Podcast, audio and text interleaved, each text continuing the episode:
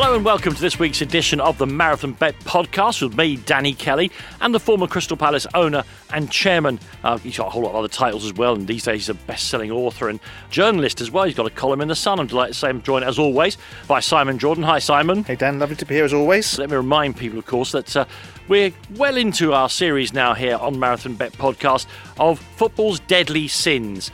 And today we're going to follow at last, the moment has come, it's come around. We're going to be doing the sin of lust as it's described in the good book.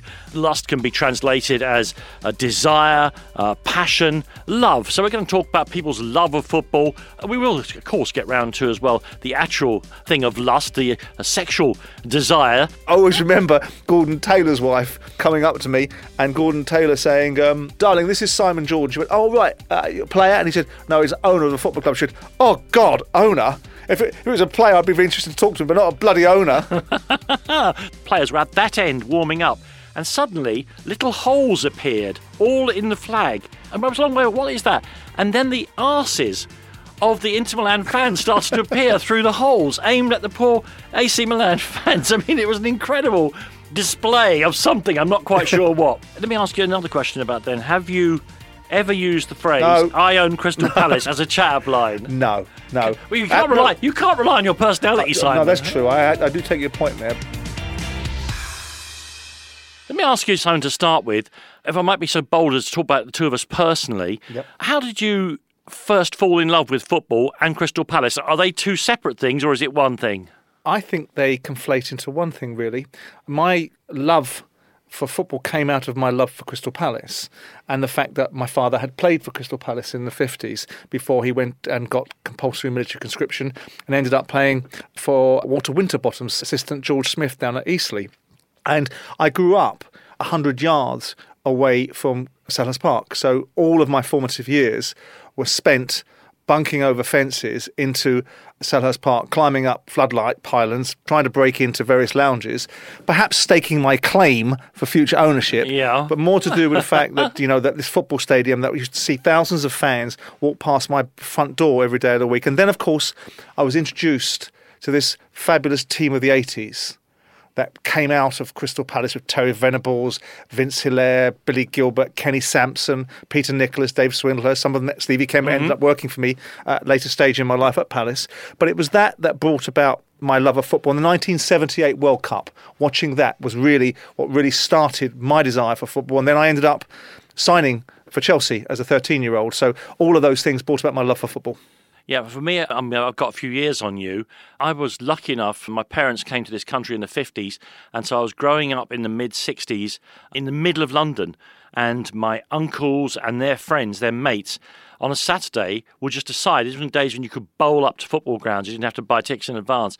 And I got taken some weeks to Arsenal, some weeks to Tottenham. I can remember being in a monstrous crowd in the mid 60s on my Uncle Mikey's shoulders for a game between Liverpool and Fulham at Craven Cottage. I don't suppose the fire authorities would approve, but there were about 45,000 mm-hmm. people in, in Craven Cottage, all stood mm-hmm. up, of course, in those days for that. Now, I just remember the feeling of being amongst so many people and the excitement that that brought. I've had similar excitements at gigs, actually, in music, Yeah. uh, my other passion in life, but that feeling of being in part of something unbelievably collective never really left me. I loved it. Why I chose Spurs over Arsenal because everyone else I know supports Arsenal, I don't know. I think it's something to do with that white shirt. The Admiral kits, or is it just the white shirt per se? Just a plain Yeah. white shirt. Yeah. Maybe I'm retro engineering that. Maybe I've, I've come to love the shirt. I love football. It changes and we argue about it. Sure. And I think it's it's got a new. Invo- it invokes emotion. And as a young boy, for me, Danny, I used to sit out my bedroom window, and the players would be training on what is now Sainsbury's car park. And I used to see John Burridge, and I used to see Kenny Sansom, and I used to have football cards. And then Palace once drew Liverpool in 1977 in the FA Cup, and I saw Kevin Keegan and Emlyn Hughes, Ray Clemence, and I couldn't believe what I was seeing in front of my own eyes. And football has that ability.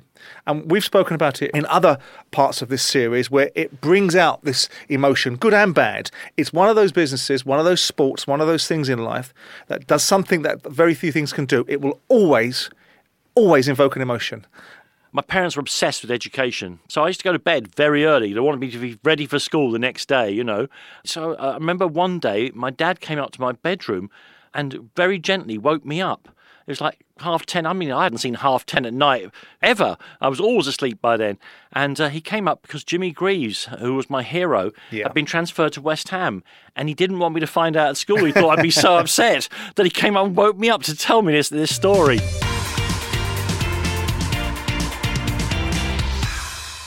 All kinds of lusts I want to talk about and desires.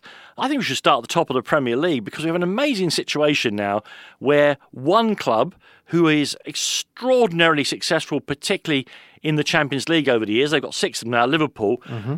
but they and their supporters all want something else. They lust after the Premier League title. Meanwhile, Manchester City were record breaking last year in the, in the way they won it, an extraordinary team, and eight goals again this week. Yeah. But they want the Champions League. It- It's brilliant to watch these two teams, as like human beings, desiring the thing they haven't got. Oh, sure. And we can take that back even further, can't we? We can talk about Manchester United lusting after Liverpool during the 70s and 80s to the point where, you know, Manchester United disappeared and it took them 26 years to get back to what they would consider to be their rightful place, the Holy Grail, which is winning the Elite League, which had now become the Premier League.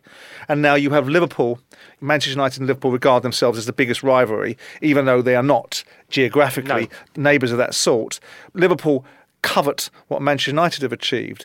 Now, if you look at what we're talking about, particularly what you just said, which is Manchester City, in order for Man City, I suppose, to consider themselves amongst the football elite, they're going to have to lust after something they haven't achieved.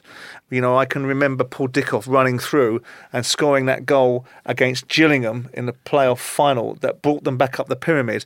And their aspirations then would be very different for their lust for a different kind of success, which obviously now is likely to be the Champions League. you almost get the impression that they had a meeting, well, you know, halfway through the season when they're liable to be 15 points ahead of everybody else in the Premier League. They could almost divide up the territories. Say, right, we'll let you, Liverpool, win the Premier League, provided you get out of our way in the Champions League. Yeah, I mean, I don't think that's going to happen anytime soon. no. but it's a nice little theory. It ranks up there with your desires to have the World Cup on an island. Yeah, and Uh, also World Cup Island. and the games refereed by drones. Very good stuff from Danny. the sky. I don't lust after those ideas though. No, no, no, you don't. No, but you you may come round. Everyone I could changes. I could do. Those are two huge clubs currently.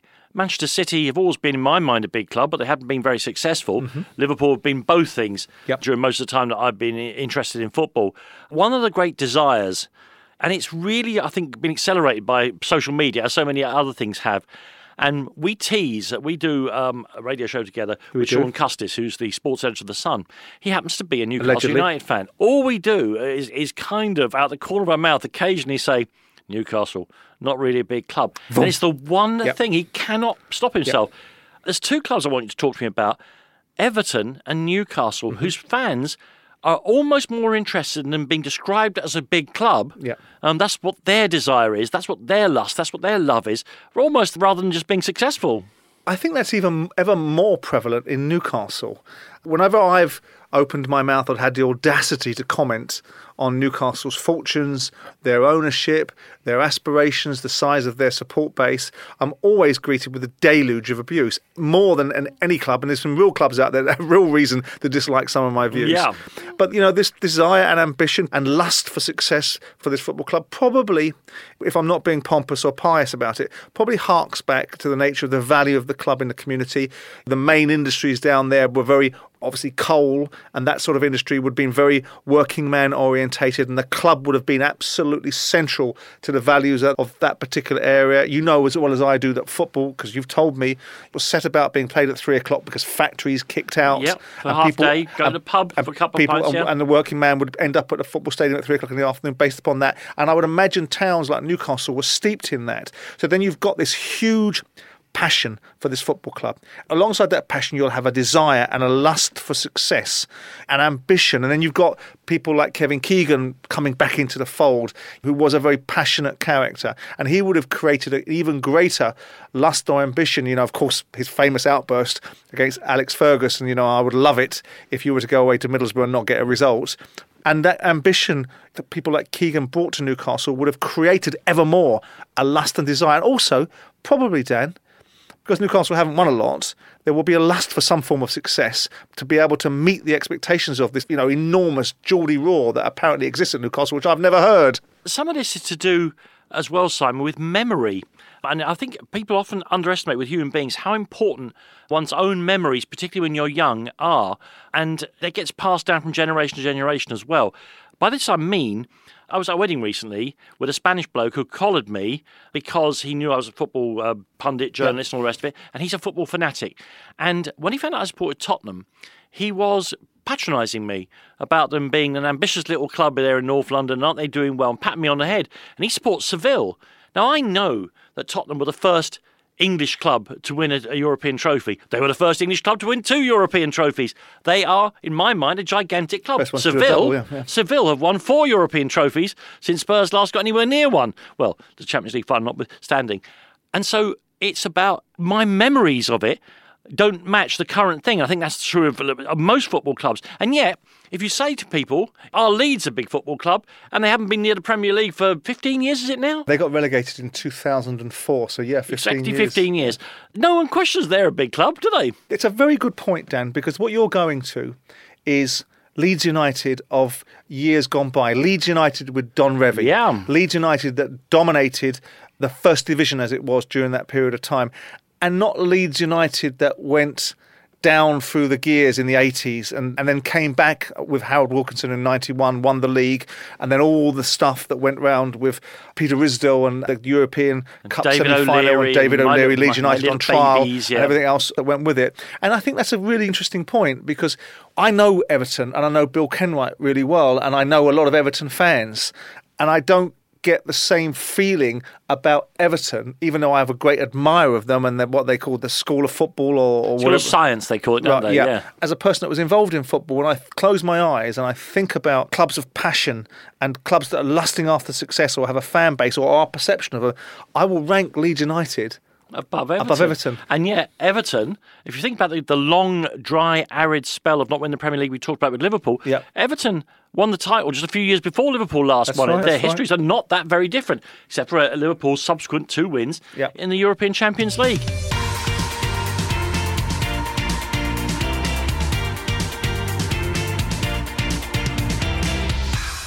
I want to ask you, uh, as a former owner, we talk about the passion of fans, and it's incredible to watch men of 90 crying when their team does something good. It's incredible to watch yep. little kids so enamored with their club they'll hang around to get a sight of some player getting onto a blinking yep. coach wearing that's what sport uh, does, especially wearing football. grey headphones. You yep. know, in the dark of night, do you think that owners of football clubs actually exploit fans because they know that they're so in love with these clubs that there's nothing they won't do for them? Honestly, Danny, I don't think so. Now, obviously, we've got a different generation of owners now in English football with a lot more foreign ownership. But my gut feel, first of all, my experienced feel of the chairman, and I spent a lot of time with a lot of them, that central to their thinking, sometimes a little bit too much, is the perception and value of fans and what fans bring to the equation. And that's why there is a pricing policy that often gives fans rewards for being season tickets that makes season tickets so reduced in price and penalises casual ticket holders because you pick and choose your games. That look to fans to see if they want to invest in the thinking behind the kit designs. That could be considered a little bit mercenary because if you don't like something, you're hardly going to buy it. But I think that football club owners understand the value of football fans. I don't get the sense, and I've never gotten the sense that exploitation is at the front of people's minds. I do think that the Premier League as an entity has moved into that territory with the pricing policy I was going to say, of Simon, tickets, specifically at clubs like Arsenal, where I think mm, that's a bit strong. You're strong in it there on some of your prices. I hear you, and you're saying to me that chairmen are aware that football fans are not there to just be turned upside down and shaken, but it is the issue of ticket pricing that I think is causing the biggest aggravation. Yeah. Well, actually, it's not, of course. It's, it, nowadays, it's why doesn't the owner spend every penny that, Yeah, that that company's too. ever had? That too. There's no need, Simon, is there, for Premier League clubs to have 70 and 80 pound tickets. If those tickets were half that, it wouldn't cause that much Do you know, disruption Dan, to it's, their a, it's a it? difficult balance, right? Because I am in your camp, our camp, and the camp where you've got to give fans a reasonable price. These are the same fans that, of course, will at times be screaming at me at the top of their voices to do one, or to get a manager to do one, or to spend more money. I have a real balanced perspective about it because you look at the idea of what tickets cost and you look at the idea of what people want you to do with the football club, and they will tell you, and it's right for them to say so, that this is their football club. And I always, whenever I did fans forums at Palace, I used to say to them, look, I'm going to put more money into the team, as I always do. And of course, I'm going to raise your season ticket prices because it is your club too. So we're all in this together. And there'd be an aghast horror at silence across the room. And I said, Don't worry, I'm not going to put your bloody ticket prices up. But I think it's about value. And I look at some of the pricing policies and I think it's a bit strong. I do think that you've got to also balance it down. Let's just say the average club in the Premier League's got 35,000 fans. Sure, for the sake of so, So, for the sake of argument, they're going to get 700,000 fans per season coming into 19, 20 games. Right? If ticket prices are bringing in 25, 30 million a year at the average club, 20 to 25 million that's 25%. Nearly 25% of the turnover of that business. If you start halving those tickets, you're taking 12.5% of the turnover, not profitability of that business, mm. turnover. So the argument that guys like me would have, and you would also advocate, is football fans' money doesn't pay for footballers' wages anymore, isn't quite right because there is a significant contribution still being made by fans, not just broadcasters that pay all the money for players. It's just that, Simon. I recently went to see the, the musical Hamilton, Yep. and it cost a lot of money. It was like 90 quid for the tickets, Yep. but it was a sensational experience that is seared into my brain Yep. and I will take to my grave. I paid the same money to go and watch a nil-nil draw Draw, with Brighton at the new White Hart Lane or whatever Daniel wants to call it. And I know it's different. Uh, one's a guaranteed; it's a performance. Is a, the other is a sporting contest, and you might not get what you're expecting. Well, I mean, you know, as a former Crystal Palace owner, it, it would be difficult for me to want to spend five pounds to go and watch Brighton. So I can understand why Brighton are mentioned in this equation. I do think you're right, though, Dan. Where football clubs can do a damn sight more, and I think there is an element of exploitation and a lust for opportunity, is pricing for concessions for children and the kit prices and what goes on there. And I try often to make a case for it, but I know what kits cost. I know that you can buy shirts for nine quid. They don't need to be retailing kits for 50 quid, 55 quid. I do think that's a little bit of a take on at times. I go to the part of the uh, Spurs ground that you know the tickets I have entitled me to sit in, and I look around me, and most people there have got grey hair because it's an expensive business. Watching Spurs does that to you. And Maybe some, maybe someone who are 17 and uh, and have gone grey watching uh, Spurs trying to give, give away lead after lead after lead. That's possible. But the point I'm making is you do have to make sure that the enthusiasm of young people. Driven by their TV coverage Yep. and all the rest of it, you want to get them into the grounds eventually, don't you? Because Sure. these people won't last forever. No, but when you get people like Spurs building stadiums like they're doing now and creating an overall, overriding, overarching experience that starts three hours before the game and ends three hours after it and makes football part and parcel of an overriding spectacle, I think you're going to have a chance to be able to keep people engaged and rinse a few more quid out of them. Why is it that some clubs, their fans appear to be more passionate, to use another uh, explanation of, of the word lust, than others? We talk about Sunderland and. Leeds again, and Millwall, although it has you know an edge to it. Yep. And yet other clubs, their fans, I'm sure, are just as passionate. Surely Arsenal fans are just as in love with Arsenal as others. Ipswich Town is another one. Who, Their board even says it. They would have a crisis at this club. It's only when the white wine runs out. Was that Cobbold who used to run the club? Yeah. said that. Is it because there's there's some clubs that just have just different demographics, and those inner city clubs, particularly like Leeds and and Millwall, just going to attract working class people who are more loud, or what is it? I've always thought, Danny, and you'll have a definite view on this as well. I've always thought, and this will sound incredibly pompous, but I loved certain aspects of my time at Crystal Palace, and I didn't love other times of it. And I bankrolled the club, and I gave it my very best for ten years. I thought every calls, and I felt at times that I would have been given the keys to any other town in the club if it had been Sheffield Wednesday or one of those clubs. Whereas in London, I just felt different dynamic. And I think there is, if you go to clubs around the country that have, I don't know whether it's steeped in history or whether it's the club is such a pivotal part of the community, it's so entrenched in people's life and loves and vantage point, and it means so much to them. It doesn't mean that it means less to football clubs in London. It just feels to me that London football clubs, there's a lot more to do in London than there are in other places. And There's a lot more transient The, the, the, you're right. exactly. The population is much more. I always think of it as like a tumble dryer of Yeah. people going through London. And you walk through Croydon, Yeah. where Crystal Palace are based. You will see plenty of Crystal Palace shirts, but you also see other kids in Chelsea That's shirts. That's my point. Yeah. Uh, a very good point, Dan, because I was going to say that I cannot imagine walking through the streets of Liverpool with young boys lusting after Crystal Palace or Barcelona or any other bloody. But in London, kit. you see in every London and, the time. and Croydon High Street used to drive me insane.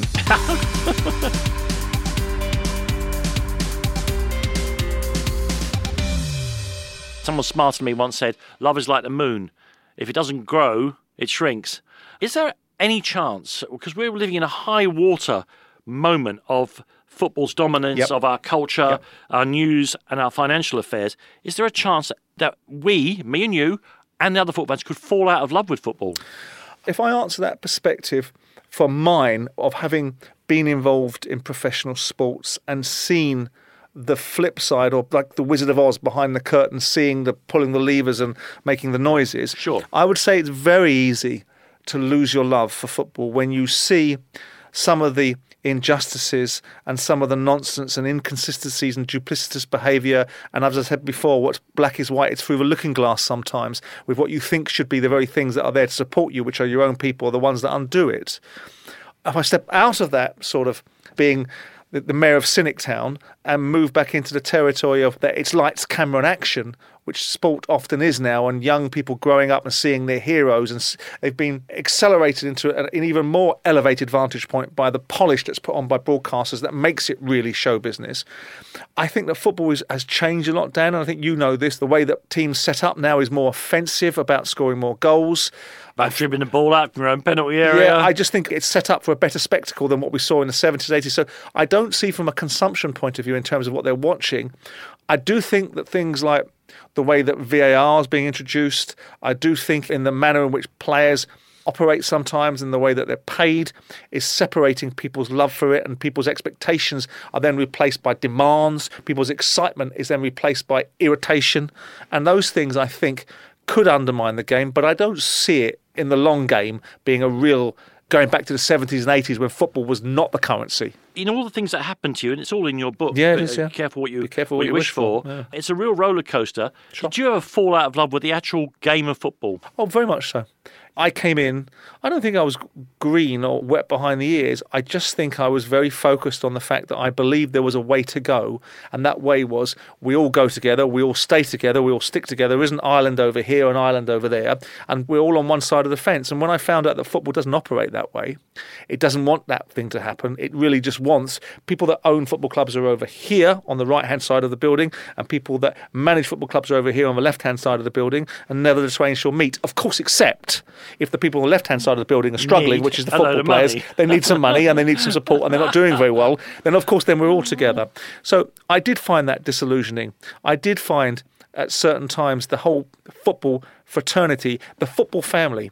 Expression used by those like Gordon Taylor. It's a very dysfunctional family because it's quite a self-serving one that looks after itself and tends to be quite ungrateful at times and ungracious and undignified. And I don't mean to be sounding overly cynical, but when you're sat there and you see players that don't care, and you see players that have got plenty to say for themselves, uh, yet you know they want to be paid, but they don't want to acknowledge their responsibilities and put themselves out and apply themselves. When you see the football family, i.e., the authorities, not being fit for purpose, when you see chief executives that aren't capable of doing their jobs, when you see at times fans that are- screaming abuse because they've lost control of their mind because something bad has happened during the course of a game or at the end of a game, it's difficult. And then you're writing checks out for it. You're a big boy, you pays your money, you takes your choice. But sometimes you sit back and go, WTF, why am I putting up with this?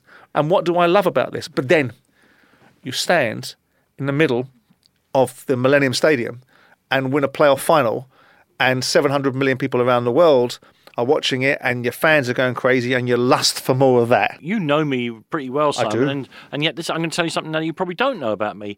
There was a spell I can't remember exactly when it was now, but it was about five or six years where I didn't go to Spurs. And I still watched football and understood it. I still, I think I might have talked about it at the radio at the time as well, though it wasn't my main means of making a living at the time.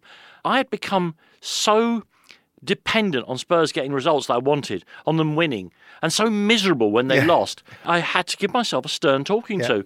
I actually physically stood in front of a mirror and said, That'll Is do. this how you want to be? The week is destroyed because a football team gets caught in the last minute or gets an unlucky penalty. I weaned myself off of it. I gradually brought myself back into it, and I'm Yeah. still pretty excited when Spurs do well. But I don't let it, even when they're winning at Leicester and Mm. VAR does what it does. I don't let it ruin the rest of my week, or worse than that, the week of the people around me. It isn't I- worth that. See, I get that point entirely, Dan, because I did do a lot of that. And what I did was to sort of, I morphed into this Rudyard Kipling impression of treating both imposters equally. When I first had Palace the first season, you're gripping chairs and you're biting down on gum shields and you're so desperately disappointed that when you lose games. I remember once away at Watford and we were 2 0 down, uh, 2 0 up and we drew 2 all and they scored a goal in the last minute. And I'm sat there just thinking, this is so bloody unfair. And your head goes into like a goldfish ball and I felt like crying. And it was like that after every game. And then when we'd win games, I'd go to exalted heights. And I thought, no, no, sod this.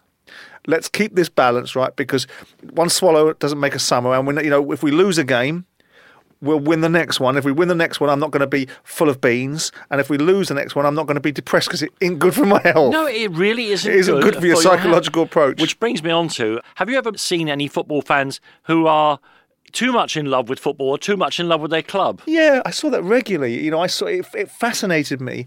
It's not a specific or explicit story, no. Dan, but the very first day that I drove into Palace when I bought it, and it was a fans' day, and the, there was about 10,000 fans there, and I walked on the pitch, and it was like, this sounds very pompous, it was like the Messiah had descended into the stadium because 2,000 fans stood around me and, and listened to every single word. But I remember one particular guy that always stuck in my mind, and it was a very sad story for me because he was somebody that was dying of cancer, and he was so unwell, and I'd gone up to Barnsley away. And he couldn't really get about, and he'd got himself to the game because Palace were playing Barnsley. He lived in Barnsley at that time, and he was a huge Palace fan. And I went and met him, and it was like, you know, he was so pleased to have met me. And it really struck me about the kind of meaning that it has to fans like this. And he wrote me a letter because I went back to the boardroom and I said to Phil Alexander, the chief executive of Palace, right, get a private jet, get that guy down to Selhurst Park next weekend, get him in the dressing room, get him to meet the players, and we'll do all this because this is what it means to him.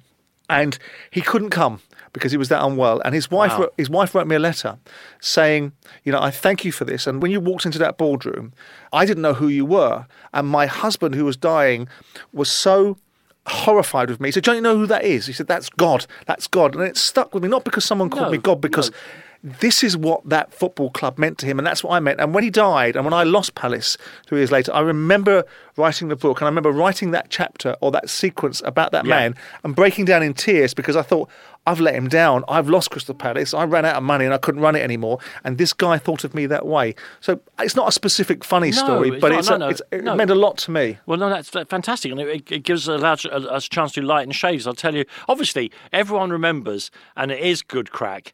The guy who had Andy Cole's face tattooed onto his entire thigh, and about two days later, while the scabs were still mending, Got um, he got transferred to Manchester United. There was he's in all the papers. But I'll give you two examples from my own life where I just think, wow, I thought I was in, interested in football. When I was editor of the New Musical Express, the music paper, the crossword was done by a man called Trevor Hungerford. I hope Trevor is still with us. And he was obsessed with Chelsea Football Club. And he went to every single game, home, away, European, and what he considered first team friendly. If any of the first team were there, he went to the game. And he was racking up these games, hundreds and hundreds. He seemed to completely ignore his family and his home life for Chelsea Football Club. Eventually, he got to 999 consecutive Chelsea games and deliberately missed the thousandth to prove a point to his wife. I, I'm not obsessed with this club. I can stop any time I like. so he didn't do the thousandth. Another time, I went with a very famous rock photographer. I'm gonna gonna not name him because of various things, but we went to New York to do the rap band Public Enemy. Yeah. He was going to take the pictures. took three days to track them down, and he hadn't missed a Manchester City home game for years and years and years. And he suddenly he said to the record companies, "Well, we can't find this band. I have to go back to England. Well, no, we'll put you up in in, in a nice hotel in New York. No, I have to get back to England in order to see this football match. So we start looking at the schedules for him to get back. But the most direct flight from New York to Manchester was with United Airlines, who were then a thing in the United States. But he wouldn't fly United, so he had to fly to London, get another flight up to Manchester, and then to come back because again, United was the only airline doing it at the time. Back to London, and I just think that he'd gone mad. It was, it was, it was, it was just far too much. Well, it's like Rangers and Celtic, isn't it? In their ballrooms, both of them have got snooker tables, and they've got the baize colour at Celtic is Green. green, and the baize colour at Rangers is blue. So you know you've got these extremes in people's minds and what it means to them, and it is. I don't find it perplexing. I sometimes find it a bit amusing. I'll do one more before we get on to uh, actual lust and uh, the, the role of sex in football, as I've promised myself we must do. Obviously, you've got places where you've got equally madly passionate fans who share a stadium. When I was working for Channel 4 many years ago, I had the uh, privilege and the, and the honour and free tickets to go and see the Milan Derby at San Siro. It was designated a home game for AC Milan. So, three quarters of the ground, a big horseshoe, red and black. And then the far end, behind one of the goals, was the Inter Milan fans. And what they did to try and express their passion, their lust, and to establish some kind of territorial rights over the stadium, which is neither one team nor the other.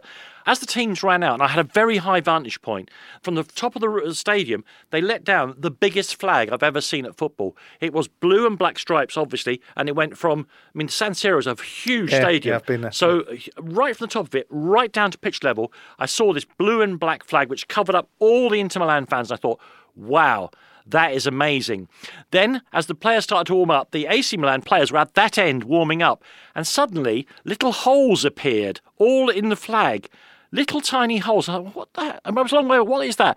And then the arses of the Inter Milan fans started to appear through the holes aimed at the poor AC Milan fans. I mean, it was an incredible display of something. I'm not quite sure what.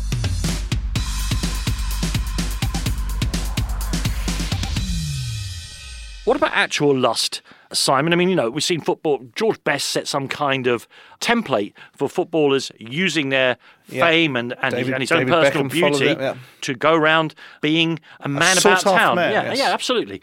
I fulfilled that role as a chairman as well. Well, I'll find out about that. I mean, I worked in the music business for many years, and male musicians were absolutely honest about this. They joined bands because they got a big nose, and the only way they were going to get lots and lots of female attention was being very good on a Fender Stratocaster. That was Pete Townshend's eye, wasn't it? He said, Yeah, I'm, I'm, I'm not getting any any, any action with uh, with this nose unless I can play the guitar. In your experience, to what extent is sex a driver, a motivator for footballers? I think because they're young men, it will always be part of it. I think it's part of the territory. They're in a very testosterone driven environment. I think the ideas of what their appeal is, I think even more so now. I think George Best started that and took football and the sex appeal of footballers from one perspective to a completely different one. Oh, because they were You know, like middle aged men before yeah, him, weren't he's they? the fifth Beatle, wasn't he? Yes. And then you get into the 70s and you have Kevin Keegan with his perm and Brut and Splash It All Over. And then you land with where we can probably relate to most now is David Beckham and his superstar appeal because sport and football is such a huge thing now across all the genders and all the sexes and creeds that it will form part of it. I look at it from the other side of what it actually represents. And I remember a late, rather disgraced publicist that represented me at one point telling me about footballers and girls that were in bars phoning him up and asking him which one of these footballers that they slept with would be worth more money if they sold a story. Wow. And that's kind of unpalatable and unedifying, but that probably tells you a little bit about the world of football and what it brings. And of course, Danny, we've all been privy to these horrible stories. I was living at the Grosvenor House Hotel when these dreadful stories came out about a horrible expression called roasting, but basically orgies at hotels Mm-hmm. Sure. where young girls were being Sure. treated like dreadful commodities. Yeah, exactly. You know, and I think ultimately it's part and parcel, unfortunately, of young people's behaviour at times, but amplified when you've got enormous wealth. It was Club 1830, influence. but being done in very posh venues, wasn't it? Absolutely right. Sure. Let me ask you another question about then. Have you ever used the phrase No. "I own Crystal Palace" as a chat-up line? No, no. Well, you can't Uh, no, rely. You can't rely on your personality, Simon. No, that's true. I, I do take your point there, but ultimately, I had a few tools. I mean, I lived in Spain, and boats and Ferraris and big houses did help as well. But no, no. I mean, ultimately, when you know, I remember. always remember it's not about sex appeal, but I always remember Gordon Taylor's wife coming up to me, and Gordon Taylor saying. Um, it's Gordon Taylor from the PFA. Darling, this is Simon Jordan. She went, oh, right. And I was probably at 32, 33. She goes, uh, player? And he said, no, he's owner of the football club. She said, oh, God, owner? If it, if it was a player, I'd be very interested to talk to him, but not a bloody owner So it's working against you there, in that instance, yeah.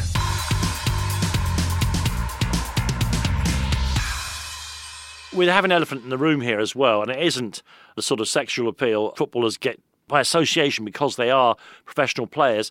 The real lust, of course, in football, and we've been through this many different ways in this series, but I, I think it would be daft of us not to mention it. Yeah, and that is the love of money, the lust for Yep. money. The fans want money to buy players. The players just want to earn as much money as they can. The infects it. agents, the agents don't want to do any work and still want the money. I mean, that can't go on forever. But let's say at the moment it appears to be an entirely elastic economy. The more demands get made of it, the more, the more still, money it, yeah. produ- it produces. What's been the consequences of that? Do you think for the game itself? I think the consequences are evident. I think a lack of characters. I think a lack of backbone. I think a lack of application at times. I think an, a sense of entitlement and expectation that pervades football, and it isn't just players and managers and owners; it's fans too.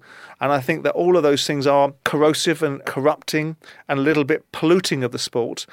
And that's why you look at other sports that are on that journey now. I think cricket's on that journey a little bit. I think rugby might come on that journey, mm-hmm. and you'll see the authenticity and integrity and depth of substance of the way that the protagonist, the main protagonist, the players perform in those sports will start to become slightly diluted the richer the sport gets. It's not a case of the haves and the have nots, because I think that ultimately, even down the pyramid inside football, there is still an element of expectation and entitlement because the sport itself has such riches apparently at its disposal.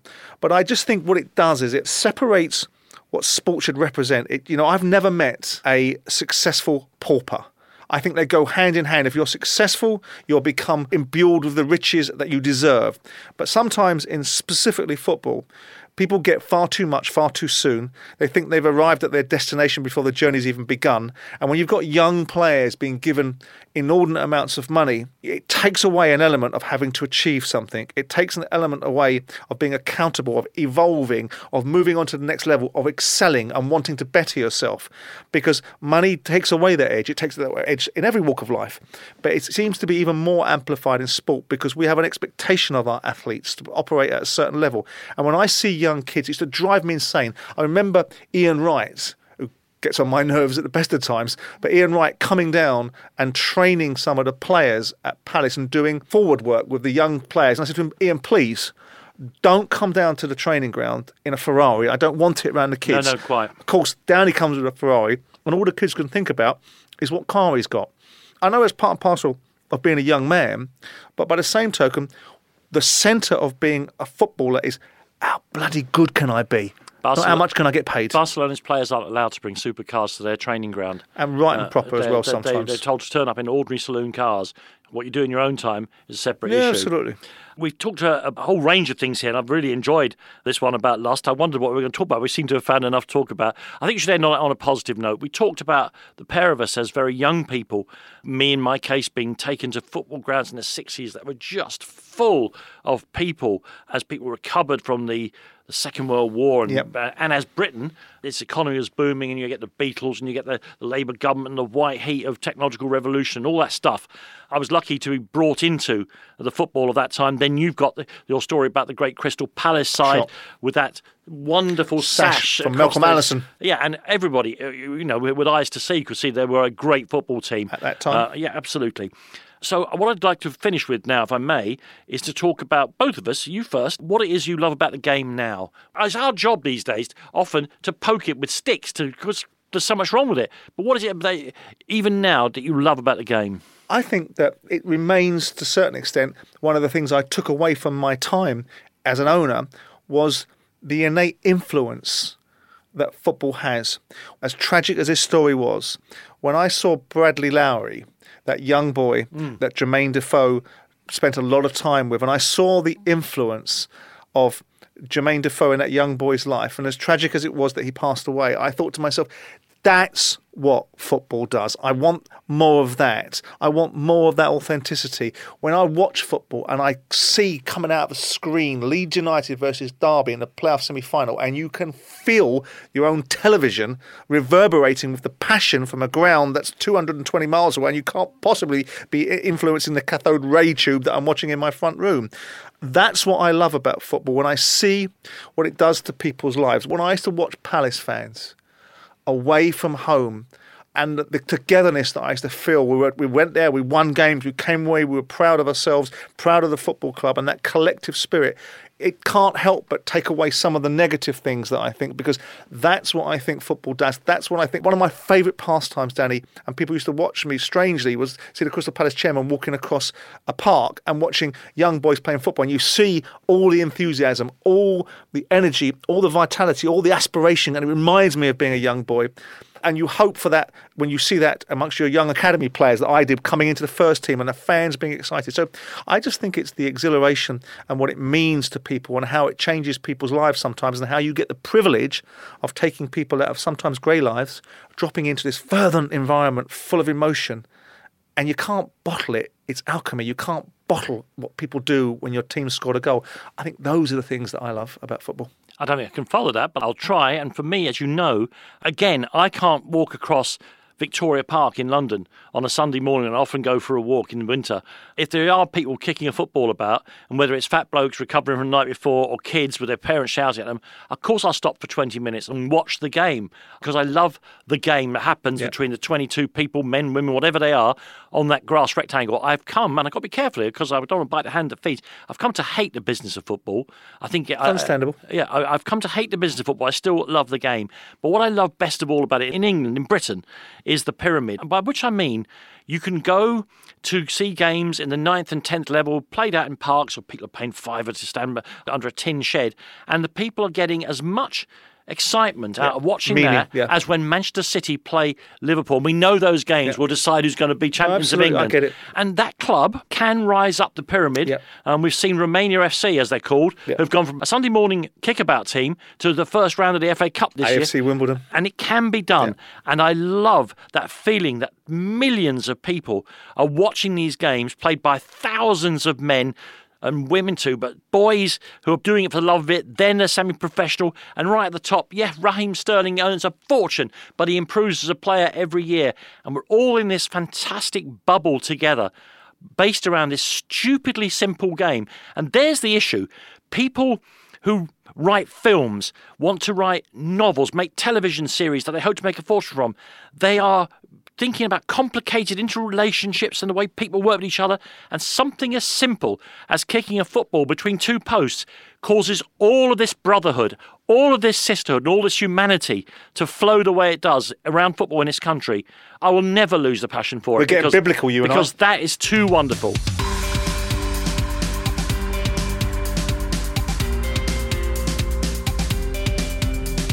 Coming up, Simon and I will be consigning two more football personalities to the sin bin, but first it's time for our charity bet.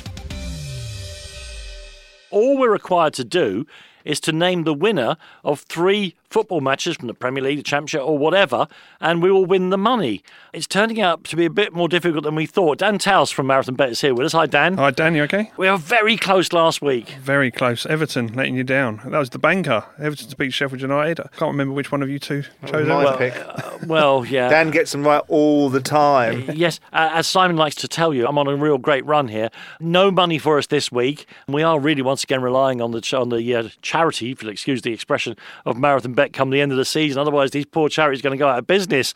We've picked three more matches this weekend. Um, Simon, which where shall we start? Despite my endless assault upon Manchester United, I'm going to have my pick this week. I think somewhere along the line they're going to do something meaningful this season, despite the fact they have won a couple of games, and I think that they're going to beat Arsenal at Old Trafford. Yeah, interesting Monday night fixture this week. Uh, That is Man- not the form result, is it? No, it's not. Uh, looking back through my stats, and I hope I'm right here, I don't think Arsenal have beaten Man United in the Premier League at Old Trafford since September 2006. So the record is going with Man United in that instance, and they are 13 to 10 to beat Arsenal at home on Monday night. Okay, well, I've gone down to the Championship for my first bet, and this is an odd one because I think Bielsa is the best manager working in the Championship by a country mile, and I think Leeds will go up this year. But they are such a strange team. I mean, again, as we saw during the last weekend, where they busted out other people's coupons by conceding in the very, very last minute of 95th minute of their game. And there's something about Charlton, if they're going to survive, having been promoted against all the odds with them slightly nutty owner last season, they're going to have to win their games at home, aren't they? And so I'm going to go for Charlton to beat Leeds. Now, that must be quite a big price for a home team. Yeah, you're right. It is. Uh, Charlton are 57 to 10, so over 5 to 1. And Probably the reason for that is because Leeds haven't lost away yet this season. No, uh, they haven't. But Leeds have shown uh, over the past several seasons, even under Bielsa, that they just come a spectacular cropper uh, every now and then. Yeah, especially when Derby turn up. The extraordinary energy they put into their game sometimes just doesn't translate itself into a result. So this is a wild swing here to try and get a lot of money for charity. I'm going for Charlton to beat Leeds United. Perfect. And your third and final selection? Simon and I have come together on this one, and uh, so you can't blame Simon if it loses. No, no, we're not. I wouldn't blame him anyway. But we would. Aston Villa keep not quite getting themselves across the line, and Burnley are a much better team than they were last year. But for some reason, Simon, we've decided Aston Villa are going to win this game. I just like Aston Villa, and I love that centre forward they've got, John Wesley. I yep. think he's a proper player. yeah, very unlucky against Arsenal. Well, it'll be up against me and not no, actually Ben me, not me and Tarkowski. that would be easy for him. Um, ben me and Tarkowski. One or two people on Twitter, particularly asking Simon why we're on this podcast. Both of us are referring to the Aston Villa forward as John Wesley, but in fact he's just called Wesley. It's because I'm a buffoon. No, it's because I'm conflating. I've got John Carew in my mind, and I just player. thinking of this big because I tried to sign him. I'm yeah. to think this big centre forward at Aston Villa, and I'm just conflating. So my apologies. It's just Wesley. Yeah, it's not the. Uh, and I like him all the same. Protestant religious leader from back in the day.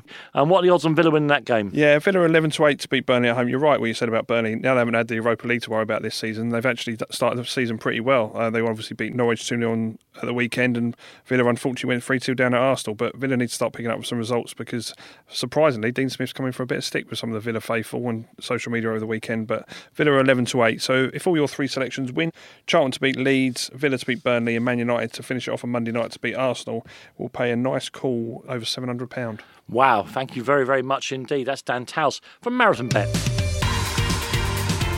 This is one of the most enjoyable parts of the podcast, Simon, here with Marathon Bet, where we have to consign some personality from football into our sin bin. Now, this week being the sin of lust, it's quite complicated because most people aren't committing lust.